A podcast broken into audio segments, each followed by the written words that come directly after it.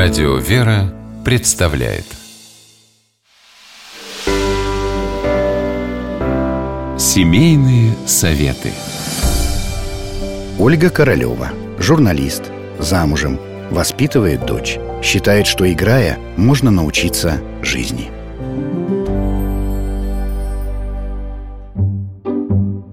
Примерно к трем годам детей увлекают сюжетно-ролевые игры.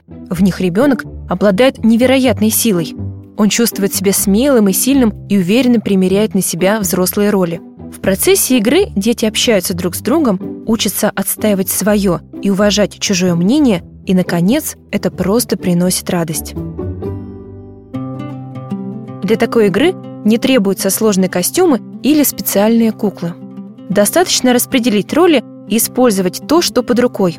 Нужен рыцарский плащ, отлично подойдет детский плед, а роскошную корону принцессы можно сотворить из обычной фольги. Дети растут, и вместе с ними развивается игра. Она усложняется, сюжеты становятся все более взрослыми.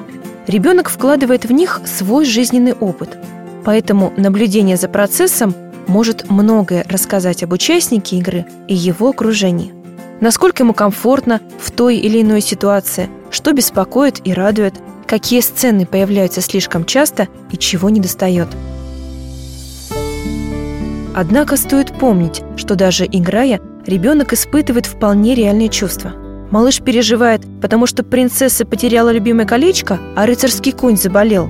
Не стоит пренебрегать эмоциями ребенка, игнорировать их. Если вы участвуете в игре, принимайте и уважайте детские правила.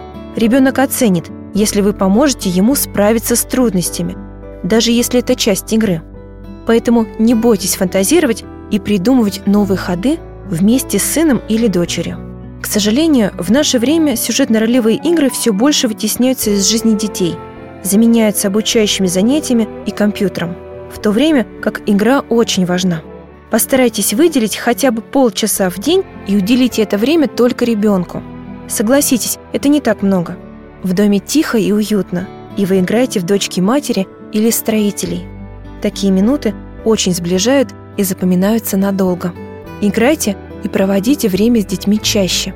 С вами была Ольга Королева.